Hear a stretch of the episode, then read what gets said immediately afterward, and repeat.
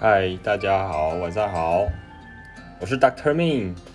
呃，我们今天要来跟大家，就是也不是推，也不是推销书，主要是借由这本书呢，然后呃，我看完以后，想说来跟大家分享一些关于妇科的疾病，然后简单跟大家介绍一下。那这样子，相信对男生女生都有帮助啊，不管是说呃。假设男生以后你要照顾你的女朋友的时候，你比较知道现在是什么状况。那如果是女生的话呢，你也可以更了解自己身体的，呃，就是月经的来源啊之类的。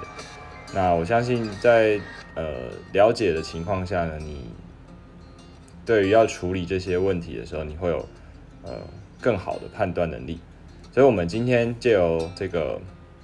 这是这是一位妇产科非常非常有名的前辈哈，他也是网红啊，就是郑成杰医师。好，那他有蛮多的呃关于他的专业妇产科方面的著作。那今天就是借由这一本，它叫做解密嘛，然后一百 Q 就是说他呃浓缩出一百个问题，然后呃大概就是他在行医的过程中呢。就是听到他的病人问的那些问题，然后做一个整理，这样子。好，那我们就开始。那在开始之前哈，我要先跟大家介绍一下，不是叶配，我我我这个账号不会用叶配哦，因为呃，其实我是希望说，我这个账号的本意啊，当然就是说，呃，借由一些幽默好笑的方式去。分享医护人员的辛酸呐，然后再来就是推广一些健康概念，或者是让大家了解一些我们健保的呃体制，这样，呃，原则上呢，至少会有好好一段时间不会接这个业配的部分。好，那这一集呢会留 podcast，所以我今天的音乐是有特别改成这个无版权音乐的，这样子才能够让它留在 podcast 上面，对。好，那先带大家看一下我们的呃这个子宫的解剖构造哈，子宫的解剖构造啊，要要看那个男生的生殖器的解剖构造呢，请洽泌尿科医师顾方宇医师。好，那我们今天看女生的，OK，来，这个是呃女生的阴道嘛，那就是从呃她皮肤的那个开口这样子一路进来。啊，对不对？这时候呢，就会到子宫。我们有时候这个男女在这个激烈的床戏的时候，就啊顶到子宫了，顶到子宫了，确实是有可能啊。因为你这样，对不对？一只呃，我找一下有没有什么棒状的东西。好，假设这个好了，好，这个这样进来，呃，如果男生够长，他就会顶到这边。好，那这里其实是有蛮多的一些呃受气，所以女生就会觉得有 feel。好，那至于 feel 是好还是不好，这个是见仁见智。好，只是我的意思是说，确实是有这样的可能。那顶到肺呢是不可能的，好不好？你说从这边这样穿破，砰，然后再穿破肠子，砰，然后再顶到肺，加塞吧，好不好？好，这是阴道的部分哈。那阴道跟子宫的这个交接口叫做子宫颈，就是我们常常讲说会有这个什么子宫颈癌嘛。好，那子宫颈呢再进来。就是这个子宫的部分啊，这一个腔室就是子宫。为什么叫子宫呢？就是因为它是在怀孕的时候，这个给给这个受精卵着床、胚胎发育的地方，所以叫做子宫，就是小孩子的皇宫啊。好，那子宫的往两边呢，这样子，这是这里是输卵管，也就是说卵子会从我们的卵巢去这样子跑过来啊，经过我们的输卵管，就是输送卵子的管。好，然后就到子宫，然后在这边遇到这个，大好有时候是在这边，有时候是在这边啊。大概大家会在输卵管的接近子宫这一段去呃相遇，然后这个发育成受精卵，然后再沿路过来子宫，然后着床。好，那这个是我们对于子宫的一个基本解剖构造的认识。好，那今天我们主要想要讲的就是四种不同的呃妇科疾病。好。第一个是这个子宫肌瘤啊，那我们刚刚讲说子宫嘛，子宫其实是有这个呃它的表皮层啊，然后还有它的子宫内膜，也就是腺体的部分，哦，然后再来是子宫的肌肉层，然后外面是这个浆膜层，好，这个是我们组织学上的一个的一个分层。那其实大家不用想的太复杂，你们只要知道表面哦，子宫内膜是这个腺体，子宫内膜是腺体，是分泌这个一些黏液啊，或者是呃之类的啊，就是分泌用的。好，那下面肌肉层啊，肌肉层就是因为子宫有时候要收缩嘛，要把那个呃月经的那些组织排出去的时候收缩，要挤压的那种感觉。好，所以子宫肌瘤呢，就是说。我们的这个子宫，等我一下哦，好，没错，子宫肌瘤哈，就是说我们的这个子宫的平滑肌啊，它产生了一个过度生长，变成一颗圆圆的瘤，长太多了哦。然后我们今天就是呃会介绍四种嘛，那子宫肌瘤是属于非常非常常见的一个女性疾病哦。子宫内膜是腺体，对，它是腺体组织，它是腺体组织啊，怎么在上？这个是联联合报的那个合作邀请。好，那子宫肌瘤哦，就是因为我们的这个子宫肌层的肌肉呢长得太多，那它有分很多种不同类型哦，在那个书上都会详细介绍。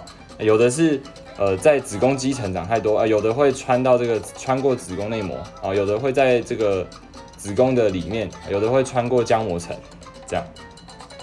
好。那再来，这个是子宫肌瘤哈。再来，子宫内膜异位。那我们刚刚讲说，子宫内膜是这个腺体组织嘛？哦，腺体组织，它有时候呢就是会呃到处乱跑。那我们先看其他的，因为子宫内膜异位的那个分类比较比较麻烦哈。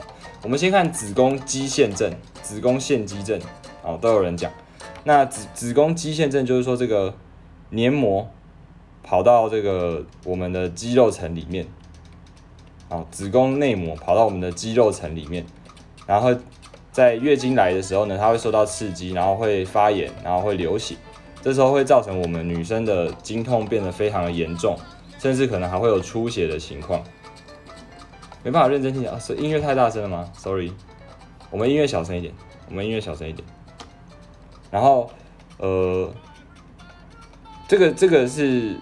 会非常非常严重的疼痛，哦，那就是因为子宫的内膜组织跑到我们的肌肉层来，啊，你就想象是我们的一个皮肤，啊，不要不要说皮肤啊，肌肉里面被塞满了东西，那你的肌肉当然会觉得很胀很痛，好，再来巧克力囊肿，巧克力囊肿呢就是子宫内膜的组织跑到我们的卵巢里面，然后一样发炎，一样会出血，出血呢以后就会结块，然后就会变成这个咖啡色的。因为经过一些沉积啊，然后分解啊等等的，它会形成咖啡色的这个东东，然后跑到我们的卵巢里面，这个叫做巧克力囊肿，并不是说它真的有巧克力，而是因为它是咖啡色的，颜色很像巧克力，所以叫做巧克力囊肿。那我们刚刚讲说，子宫内膜跑到肌肉层跟卵巢。有他们各自的名称嘛，对不对？可是子宫内膜不会只有跑到这两个地方，他们还有可能会乱跑，跑到浆膜层以下啊，跑到卵巢啊，哦，跑到卵巢外面啊，哦，跑到这个输卵管啊，哦之类的，这个时候就叫做子宫内膜异位症。哦，异位不是说有臭味的那个异味，而是说跑到不该跑的位置。好，所以我们这边简单的文字给大家，就是可以截个图，这边可以给大家截个图，好不好？来，倒数哦，五、四、三、二、一，好，结束。那今天哈，这本这个郑医师他的书呢，就是针对这些东西来做讨论。那我有标出一些我觉得比较重要的内容，那给大家稍微看一下，包括像那这里也有介绍到这个多囊性卵巢症候群 （PCOS） 啊，Polycystic Ovary Syndrome。好，那它呢占的这个女性蛮高比例的呃内分泌疾病哈，大概四到五 percent。那呃大家会想说，哎，可是我我又没有说经痛，那我怎么可能多囊性卵巢？因为有时候会有一些症状。那其实大家也可以稍微看一下有没有可能自己有类似的情况，比如说你手毛啊、脚毛啊增加啊，因为其实多囊性卵巢它就是因为这个呃激素分泌比例不平衡，好，然后可能是男性荷尔蒙的那个比例会太高，然后它会跟肥胖啊、跟糖尿病啊、跟这个长很多体毛有一些关联性，好，所以经期不规则有可能，然后呢，它甚至严重的对于呃育龄女性会造成不孕症，好，或者是体重增加、肥胖，然后掉头发。睡眠品质很差，因为就是内分泌失调嘛。好，青春痘、忧郁，几乎都有可能。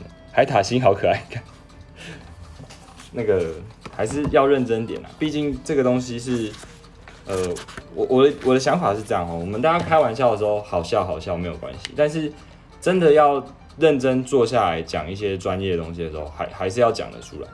好，好，那再来就是有帮大家。整理的一个问题就是这个，为什么女生呢会有子宫肌瘤或者是子宫肌腺症的困扰的疾病？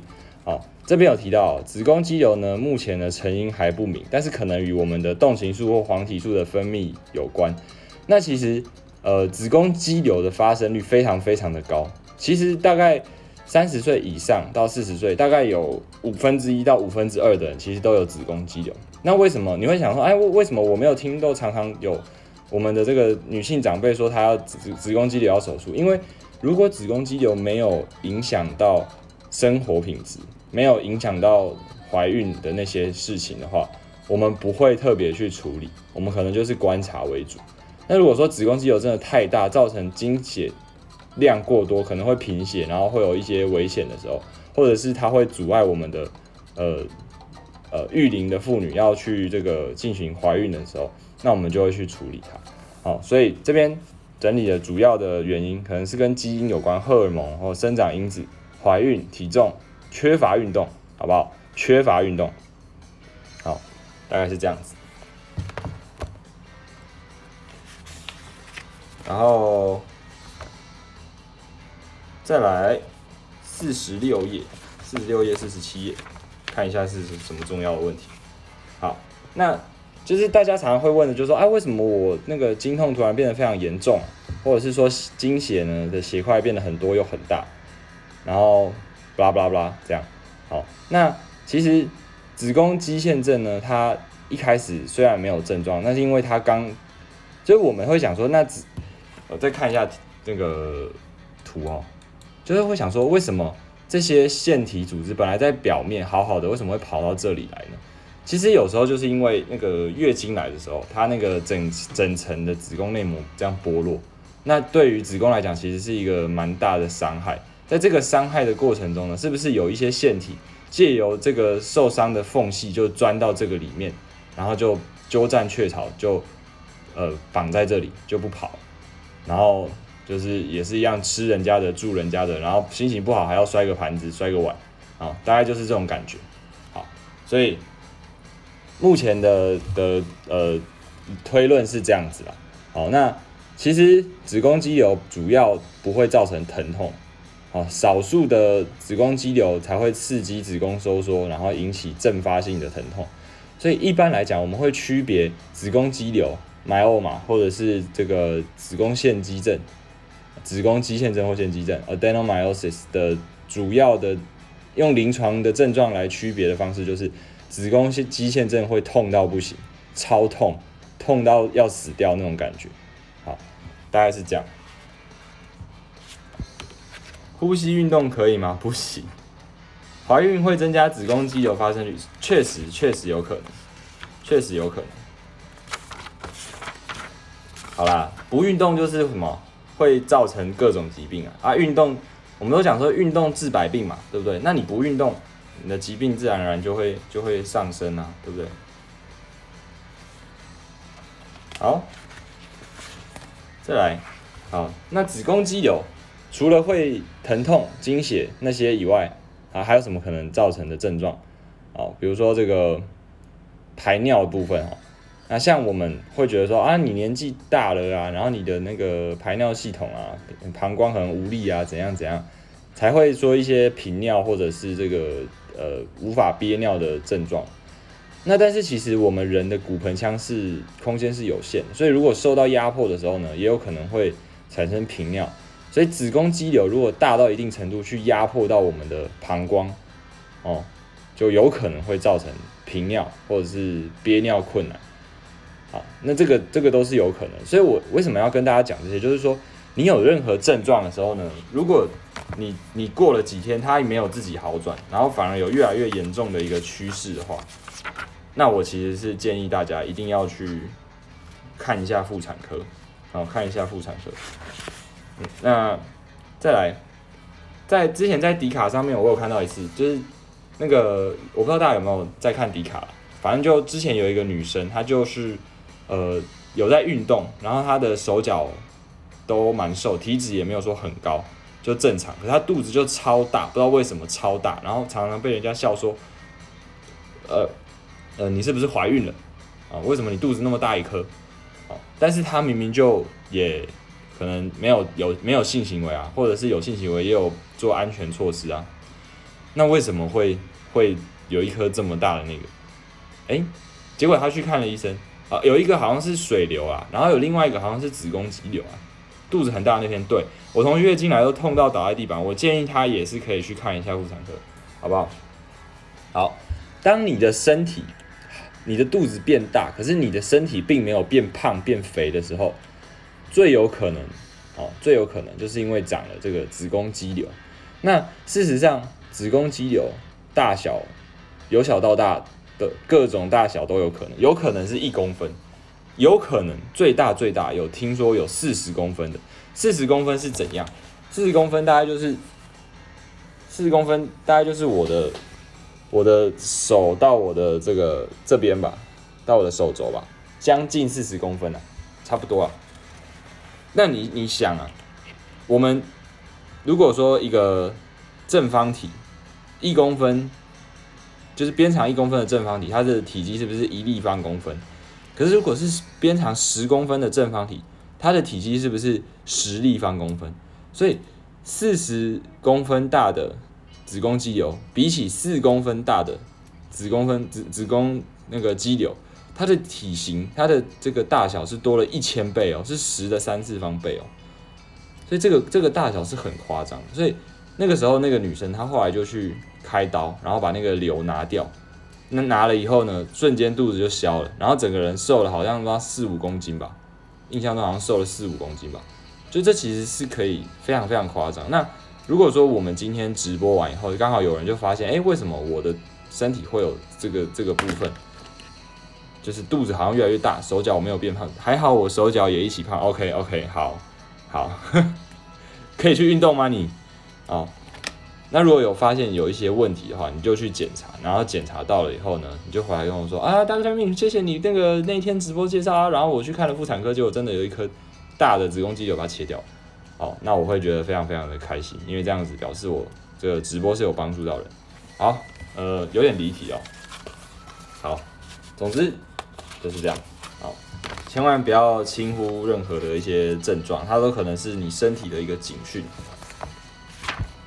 好，那再来，我们刚刚有讲到说子宫肌瘤或者子宫肌腺症是有可能会影响到我们的这个怀孕的嘛？好，来这边书上也有提到哦，子宫肌瘤和子宫肌腺症都可能会影响到我们的怀孕能力。大概不孕症的患者里面呢，全部不孕症的患者有两到三 percent，就是由这个这这里写的哈，由这个子宫肌瘤所导致的，两到三趴啊，子宫肌瘤所导致的。好，那子宫肌瘤对人参，我们这个大家都讲妊娠，对不对？不是，它是其实念人参啊，人参就是那个中药那个人参的那个念法。子宫肌瘤对人参产生的，其实我自己也比较喜欢念妊娠啊，我不知道为什么。好，呃，总之。从肌肉层往子宫腔内生长，来，子宫，呃，这个我们看一下图，好，这个这个黏膜下肌瘤啊，从肌肉层往里面长的，这个叫做黏膜下肌瘤，它就会影响到整个子宫的构造，会影响到胎儿着床，所以这会造成不孕。这种黏膜下的肌瘤特别容易造成不孕。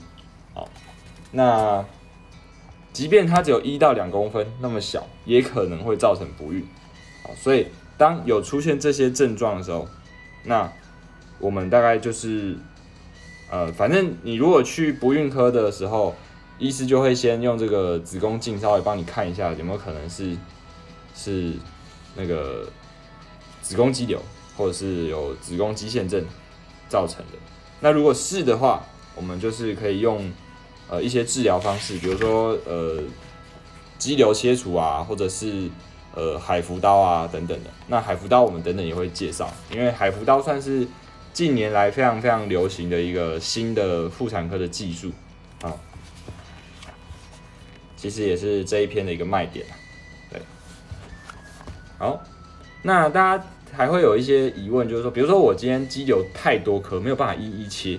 那我是不是只能拿掉子宫啊？其实有的人在呃没有生育的需求之下，哈，医师可能会建议他说，把把子宫拿下来，好，直接拿下来。那大家会担心说啊，我会不会影响到我的性生活？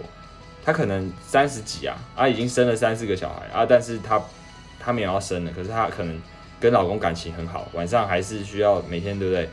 这个站个两回合，两三百回合。可以把这个放 IGTV 吗？没有，我应该会放在那个那个 Podcast Podcast 海什么刀？海福刀，海福刀。等下会讲。好，那其实这边有提到哈，就是郑医师他有提到说，其实性生活的主战场大概还是我们的外阴部，还有阴道。那我们的性的魅力啊，性的激素的分泌呢，来自于我们的卵巢。所以，我们如果切掉这个呃子宫的话，哦，并不会影响到我们的一个性生活。当然，有的女生会觉得说啊，我没有子宫，我会不会不是一个完整的女性？其实我觉得没有这回事，因为你是不是女性取决于你的染色体，还有你自己的性别认同。如果你你生理女，然后你也认为自己就是个女生，那不管我拿掉了你什么部位，你你是一个女生的事实还是没有变好。Podcast 没有图片可以看，嗯，考虑一下，我考虑看看，因为其实这些东西也不是我的，所以所以我觉得把它们放在 IGTV 上面，可能不一定是一个好的选择啊。好，那来，我们来看一下它子宫颈的子宫的一个切除的术式，好像子宫全切除，这边是阴道嘛，好，我们用这个来指哈。这个黑黑的部分是阴道，然后这里是子宫颈。好，如果把整个子宫连同阔韧带、连同子宫颈全部挖掉，这个叫做子宫全切除 （total hysterectomy）。那如果我们保留子宫颈呢？啊，就是我们只切到这边，啊，子宫颈的部分我们是把它留着。好，这个叫做次全切除，这个叫 subtotal。来写一下，让大家看一下医生的字。啊 total。Hysterectomy，大家有想要看的图片，你就自己截起来吧。我们就不要放 IGTV 了。这个叫做 subtotal，subtotal 后面一样 hysterectomy。那这个叫做 radical hysterectomy，后面也是一样。那这里就是除了除了这个子宫颈以外，好，还多切了一部分的阴道，因为我们怕说这个子宫颈癌往外跑。跑到这边来，所以我们会把它也切掉。我们要留一个干净的一个手术的 margin。好，大概就是这样。这样有回答到这个圈跟性的问题。好，再来，嗯，看一下哦，一零三。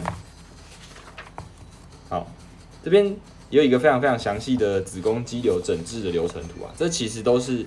呃，这本书里面的精华也是，不管是对于一般民众，还是对于呃呃医师或是医学生，我们都非常非常的有帮助。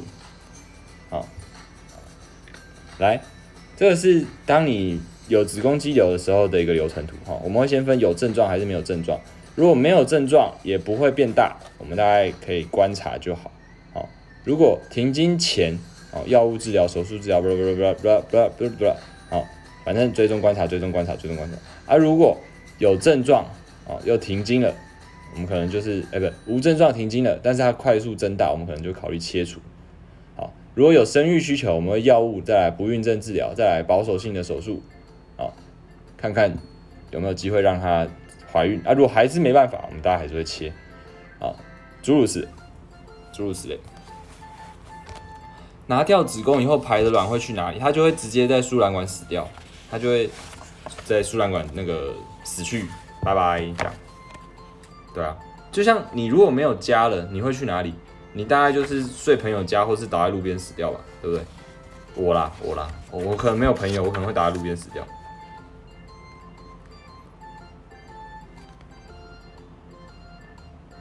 嗯，看一下留言，好，好，OK。来，再来有一个蛮有趣的哦，听说音乐疗法对于患者的止痛相当有效。其实，在我们古早古早的《黄帝内经》就有讲到说，有这个五音疗法，啊，五音不全的那个五音啊，宫商角徵羽啊，好，那有人甚至讲说，这个听半小时音乐呢，效果甚至于相当于服用十毫克的镇静剂，我不知道是哪一种镇静剂啊，可能是 Ativan 吧，whatever，好。所以有音乐听说还不错，看图片感觉卵巢不是啊？你只有子宫有问题，干嘛要切卵巢跟输卵管？拿掉子宫就没有月经了吗？对，拿掉子宫就没有月经了。对啊。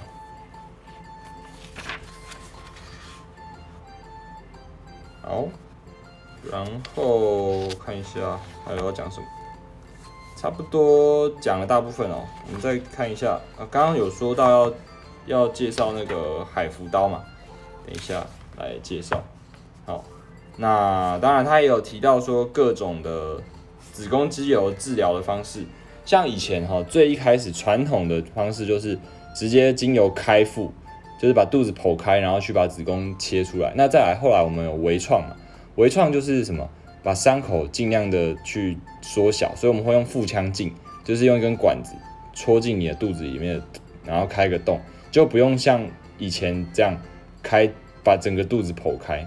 好，那再来我们有更更强的微创，就是所谓的达文西。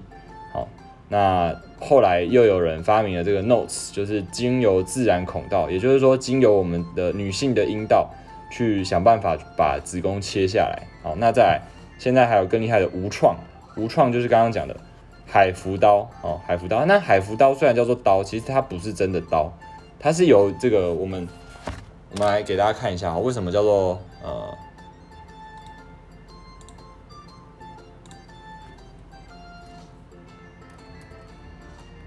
海服刀？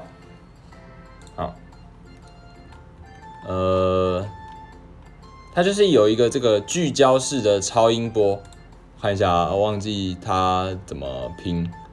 超音波聚焦治疗啊，超音波聚焦治疗，highly 呃 high intensity focused ultrasound，就是有点类似于放大镜的那种感觉。我们就是把把那个超音波的能量呢聚焦定位在我们的肌瘤或者是有子宫肌腺症的地方，然后让它的这个能量就是累积产生比较强大的热能。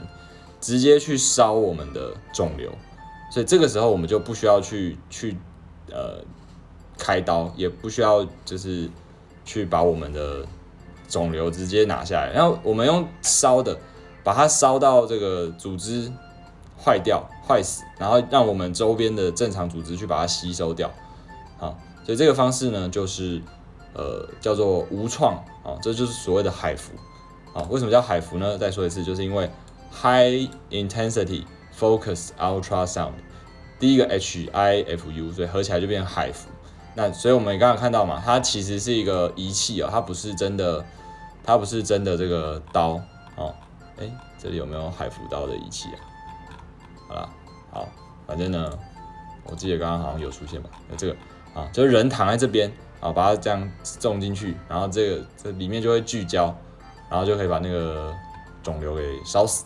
这样好，此手术需自费还是有健保给付？这个问题非常的好。目前哦，目前大概比较多还是用自费啦，因为这个这个治疗方式的成本实在是蛮高的，所以所以健保目前没有要给付这个部分。对啊，那一次的价格是不不菲啊，啊，一次大概要十五到二十万。但是并不是说这个很多钱都被医生拿走，而是他的治疗本身就是这个价嘛。我们也没有办法说帮啊，你你今天一万就给你做了，不可能，因为厂商给的那个价码就是这样子，我们没有办法去去私自调整。对，可以半麻吗？呃，海服不太需要麻醉。肿瘤吸收能量会改变吗？你吸收能量会不会改变？会吧。那肿瘤当然也会改变了。好，然后剩下两点，两个部分呢。好，那海服刀治疗以后哈，可能会出现哪些的不舒服症状？那其实海服刀虽然是叫做无创，但是不管怎么样的治疗，一定都会有或多或少不舒服的状况。那像海服刀虽然它不用麻醉，但是我们大概还是会用一些镇静然后镇痛的药，并不是说它不会痛。而是说，它没有必要到麻醉，因为麻醉有比较大的风险嘛，所以我们用海服刀去治疗，还是需要镇静或是止痛的一些药。那它大概呃会恶心呕吐啊，因为那些镇镇静的药会造成恶心呕吐、头晕之类的，通常休息几个小时以后就好。那海服刀的时候，因为你就不能下来上厕所，所以我们会放导尿管，好，但还是有可能会造成一个导尿管造成的疼痛。啊，或者是说，呃，超音波如果去刺激到你的臀部的筋膜或者是骨头，那你的那个尾骶骨啊，也就是我们的尾椎啊，屁股的那那那一颗，就是还是有可能会有点痛。那有的人会有下部下腹部的轻微胀痛，或者是说，因为你的那个肿瘤被烫死了，所以我们会分，就是女性呢，她们的那个死亡的肿瘤组织。可能就会有一些分泌物啊，会粘稠或者是血水或小血块，诸如此类的。对，那其实它还有这本书还有提到另外一个点，就是药物啊，像什么异味宁啊，或者是硫普林啊，那些就呃，如果有兴趣的人再去看啊，因为我觉得药物大家大概不是大家非常需要知道的部分哦。我我觉得大家知道呃 general 的东西就好了。好。再来，呃，一般来讲，我们会建议说预防胜于治疗。那他这边也有提到说，正确保养子宫的十四大重点。好，那当然这个给大家看一下，如果你们觉得有需要的话，哈，也可以稍微就是你你你懂的，你懂的。好，作息正常，不熬夜失眠。当然你会跟我说，他说我又做不到，对不对？尽量尽量，好不好？适度舒缓你的压力，因为压力我们还是认为说，呃，心理的压力会去影响到我们的自主神经系统，然后间接的去影响到我们的免疫力啊，然后整体的健康啊等等。好，吃蔬果，然后补充微量元素、抗氧化物啊啊，减肥嘛，对不对？然后月经来的时候不要吃冰嘛，月经的时候不要有性行为，不要闯红灯嘛。啊，如果你真的要有性行为呢，也不要太激烈，你到时候把那个巧克力囊肿撞爆了，对不对？啊，或者是说，呃，你要去流产或者是异常出血的时候呢，不要去过度的烧刮，那个是一个手术了，